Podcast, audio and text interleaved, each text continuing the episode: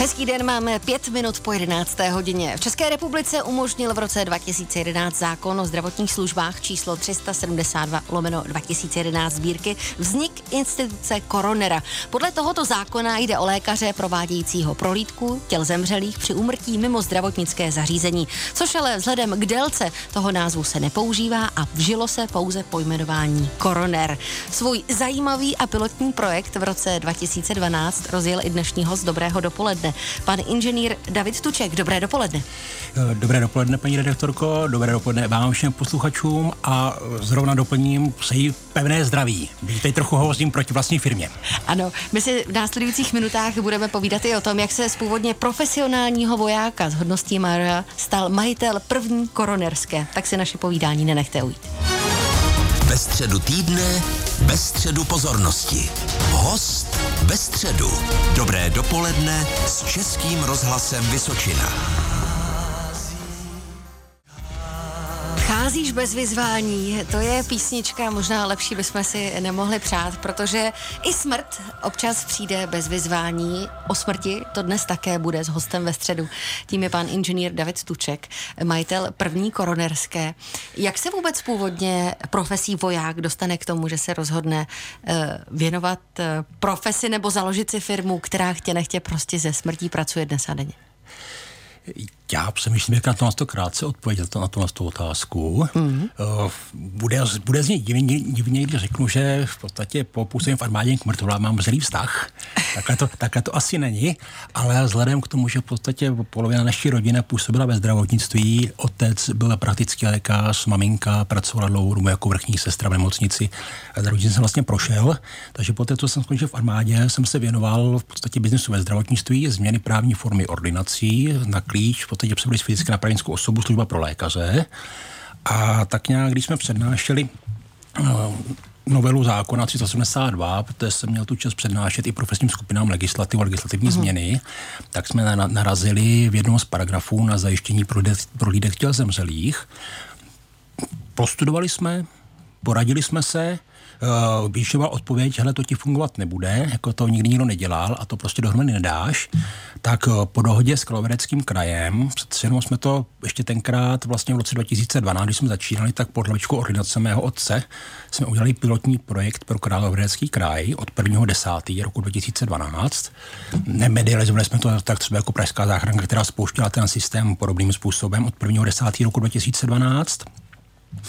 A ku podivu teda musím říct, že na to fungovalo. Uh-huh. Takže v květnu, hned potom v květnu 2013 jsme zakládali první koronerskou. Ta potom převzala v podstatě veškeré aktivity koronera od ordinace mého otce a vlastně už potom od roku 14 jsme se jsme postupovali dál, kromě Královéhradeckého, pak jsme šli do jeho českého kraje, potom do Plzeňského kraje a dneska máme 8 krajů. Z detektivek, ať už českých nebo zahraničních, známe ten pojem zavolejte koronera. Byl tady koroner. E, co a kdo je vůbec koroner?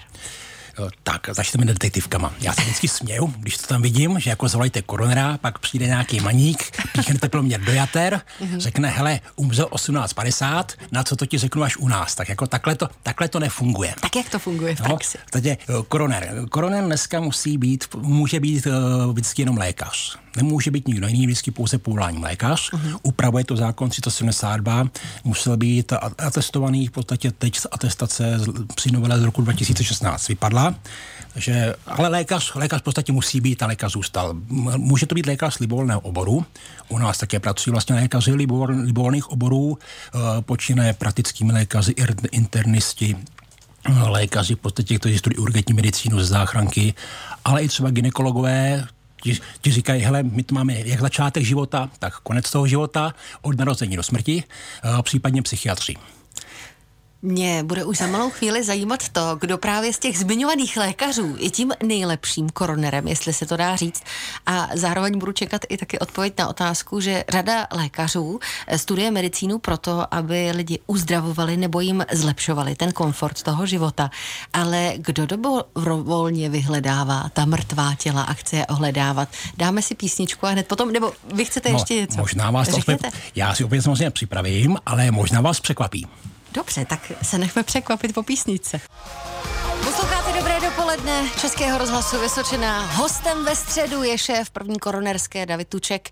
Ten je dnešním hostem. Bez černého humoru to nejde, řekla bych tahle profese.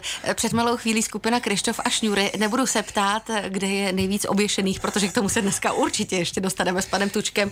Ale Vraťme se k tomu, kdo je nejlepším koronerem z oblasti medicíny. Hovořili jsme o tom, že jsou ginekologové, praktičtí lékaři, koroneři, psychiatři. Tak kdo je podle vás nejlepší v tomhle? Dá se to říct? Dá se to říct, v podstatě nejlepším koronerem je ten, kterého to baví. Ono to uh-huh. zní strašně špatně, v podstatě, když to je lidsky, uh-huh. ale koronera to bavit musí, aby to nemohl dělat. Jenom by to prostě psychicky, psychicky zatížilo. Eh, co týče profese, tak eh, velice rádi třeba spolupracujeme s psychiatry. Uh-huh. Používáme hlavně v těch případech, kdy je tam skutečně nějaký poměrně velký, velký průšvih na místě, například při umrtí dítě, dítěte. Jeden náš kolega pravil, že smrt je blbá, on občas šáhne kam nemá. Hmm. Jo, takže pokud jedeme do doma důchodců, babička, dědeček, tak budíš. Jo, jsou v podstatě každý měsíc máme dva, tři, čtyři případy umrtí dětí. Z různých příčin, většinou teda onkologických, jsou tam to nějaké nehody, eh, syndrom náhlého umrtí kojence a podobně. Jo, to otřese s každým. Eh, i s koronerem, na tož pak samozřejmě s rodinou. Takže v těch, z těch případech je lékař z oboru psychiatrie ideální, protože ten může popracovat na místě přímo s rodinou. Nemusíme čekat na interventa, většinou používá interventy od záchranky, od eh, záchranné služby, ale v podstatě, když tam máme psychiatra na místě, tak dokáže popracovat i s tou rodinou v rámci takové té první pomoci v tom jejich oboru. Jo? Takže ty jsou dobří psychiatři. A ono je to i baví, to koronerství, protože, jak říkala jedna z kolegyně, hele, taková krásná práce, mrtvá mrtvola mlčí. Což je pro psychiatra je prostě úžasné. Je to tak. Eh, když jste říkal o tom, že to koronera musí přeci jenom bavit, tak co krom toho, že ty mrtví už nám nic neřeknou a mlčí, eh, na té práci ještě pro ty lékaře zajímavé a baví je to? No právě to, že lékař musí mluvit za toho zemřelého. Mm-hmm. Musí zjistit příčinu úmrtí, musí zjistit mechanismus ano. úmrtí, eh, někdy potom více zkoumat, více, více forenzně do hloubky. A v podstatě to ti naši lékaři umí. Takže máme vítězost tak asi 1%, ze 100 oslovených lékařů spolupracuje jeden a ten jeden většinou ho bavilo soudní lékařství na škole, když mm. studoval v rámci fakulty. Pak ho osud zavál do jiného oboru, ale většinou říkají, hele, tohle je cesta, jak já se k tomu můžu vrátit. Mě to bavilo, to soudní, já jsem to když si dělat chtěl, teď dělám něco jiného ale tohle, byť jsem na té druhé straně barikády, tak jako pořád ještě je to cesta, jak se k tomu svojmu lékařství můžu vrátit. My se dostáváme k tomu, jakou povahu by měl mít ten koroner, protože vy už jste lehce nastínil, že e, ta práce koronera může být i lehce detektivní, že musí zkoumat a hledat. Tak, v podstatě měl být trpělivý, musí se učit na vlastních chybách samozřejmě, a musí se umět ptát. Ptát a dívat se a musí logicky spojovat věci dohromady. Máme odhalenou vraždu v jeho českém kraji díky tomu, že se náš koroner zeptal. Úmrtí v zařízení sociálních služeb, byly to vám koroner, paní ležela na posteli, všechno prostě, nezdálo se nic podařilo, všechno prostě v pořádku. Náš koroner už měl vyplněné dokumenty, v podstatě jako přirozené umrtí. A jenom se zeptala prostě, a paní jste vlastně našli takhle, sastříček, no a víte, pane doktore, ono, nenašli jsme ji takhle. Jo, aby to nebylo bylo takové nedůstojné, paní ležela na zemi, tak jsme jde na postel. Uh-huh. Aha, paní ležela na zemi. Kde pak ležela? No, takhle a takhle, aha, takhle a takhle. Co tady ještě v podstatě bylo? Jinak? No, tohle a tohle. Říká, aha, dobře. Takže náš v podstatě lékař teda ty papíry, které měl vyplněné, tak vzal, roztrhal, vytáhl takzvaně barevné papíry, indikoval zdravotní pitvu. To bylo někdy v podstatě kolem 7-8 hodin večer. No a od 7 hodin ráno už volalo soudní, informoval policii, protože našli v podstatě nález na těle, který svědčil o vnějším násilí a s přirozenou umrtí, jak to původně vypadalo, tak se vyklubala vražda. Říká dnešní host Dobrého dopoledne, majitel první koronerské, pan inženýr David Tuček. Host ve středu.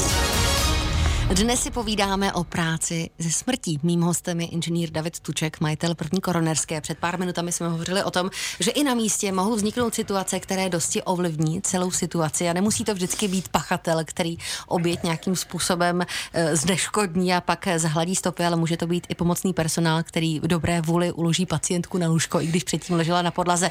Ale umět se ptát, být pozorný, být kvalitním lékařem, to všechno musí koroner, ale v čem vůbec spočívá ta jeho práce?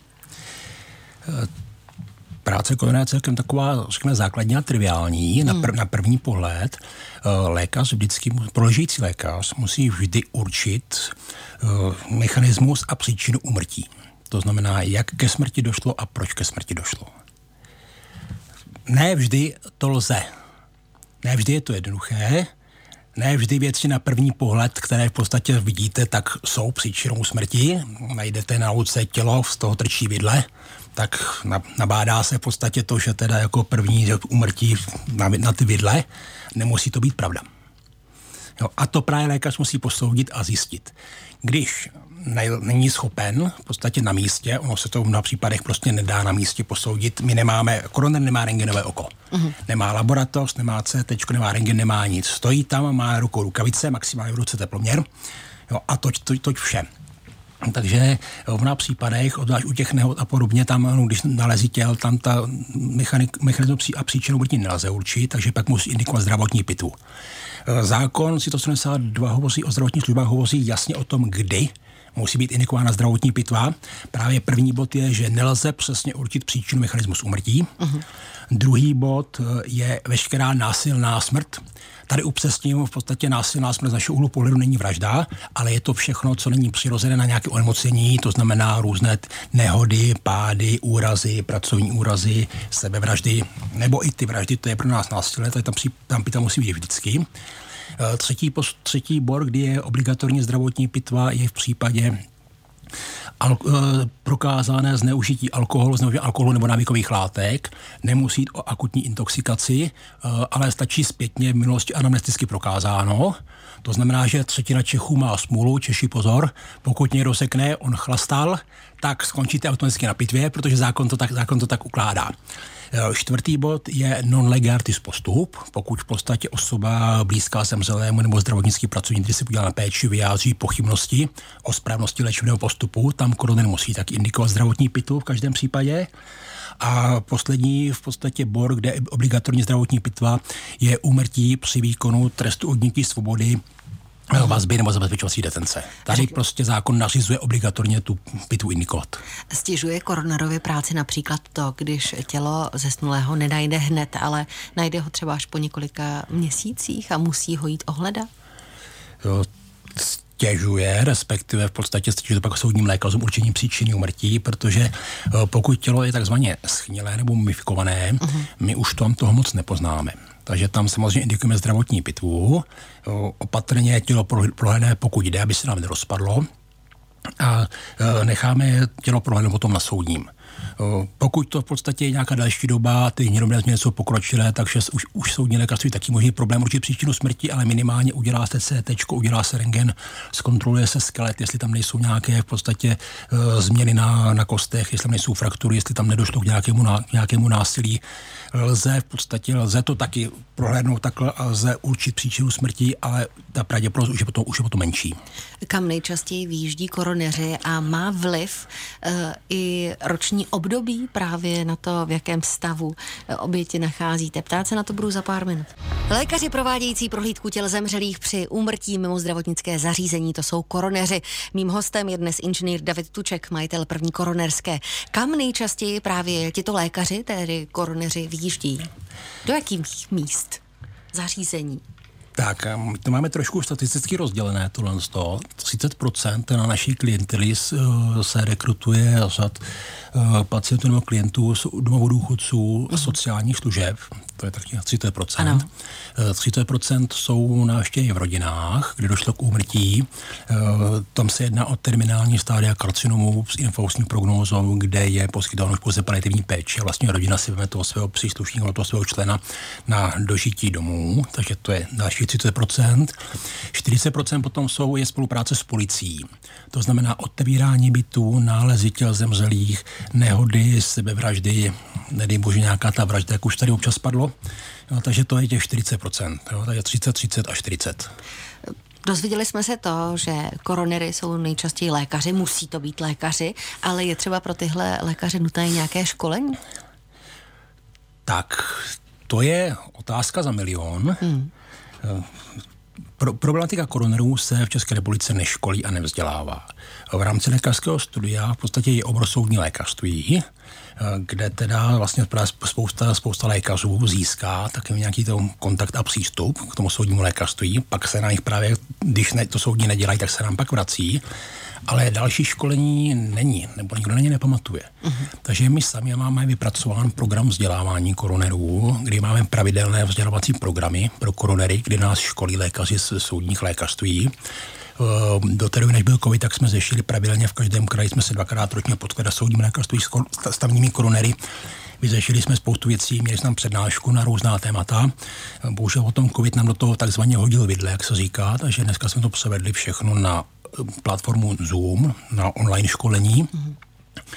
A zhruba tak jednou za šest týdnů se potkáme, promítneme přednášku na různá témata, potom tomu máme diskuzi, promítneme k tomu různé potom samozřejmě doprovodné fotografie, někdy, někdy chuťovka, takzvaně, jak my říkáme, dáme si k tomu kafe a pak všichni pro školení v podstatě odchází od vyvne počítače a jdem na, jdem na koronerovat.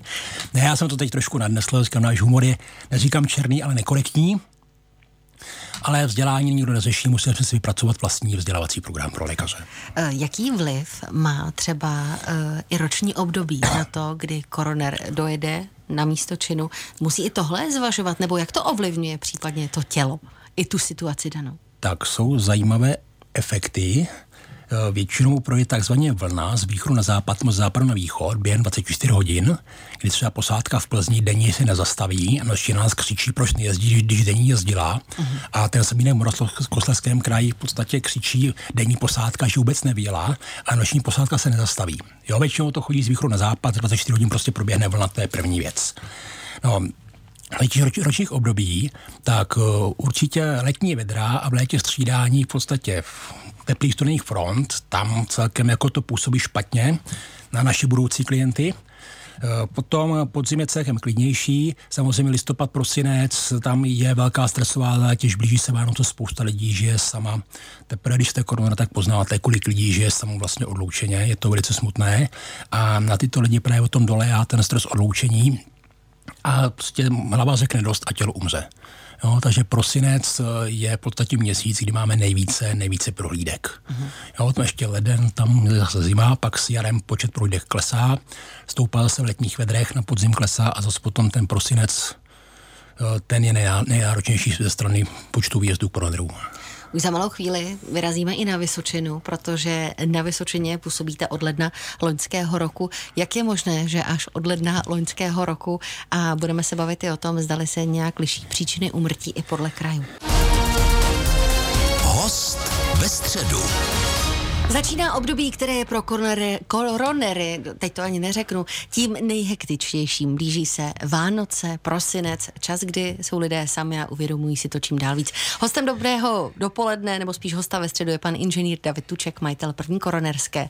Eh, vy působíte na Vysočině od 1. ledna roku 2022. Jak je možné, že jste začali zde působit až od loňského roku?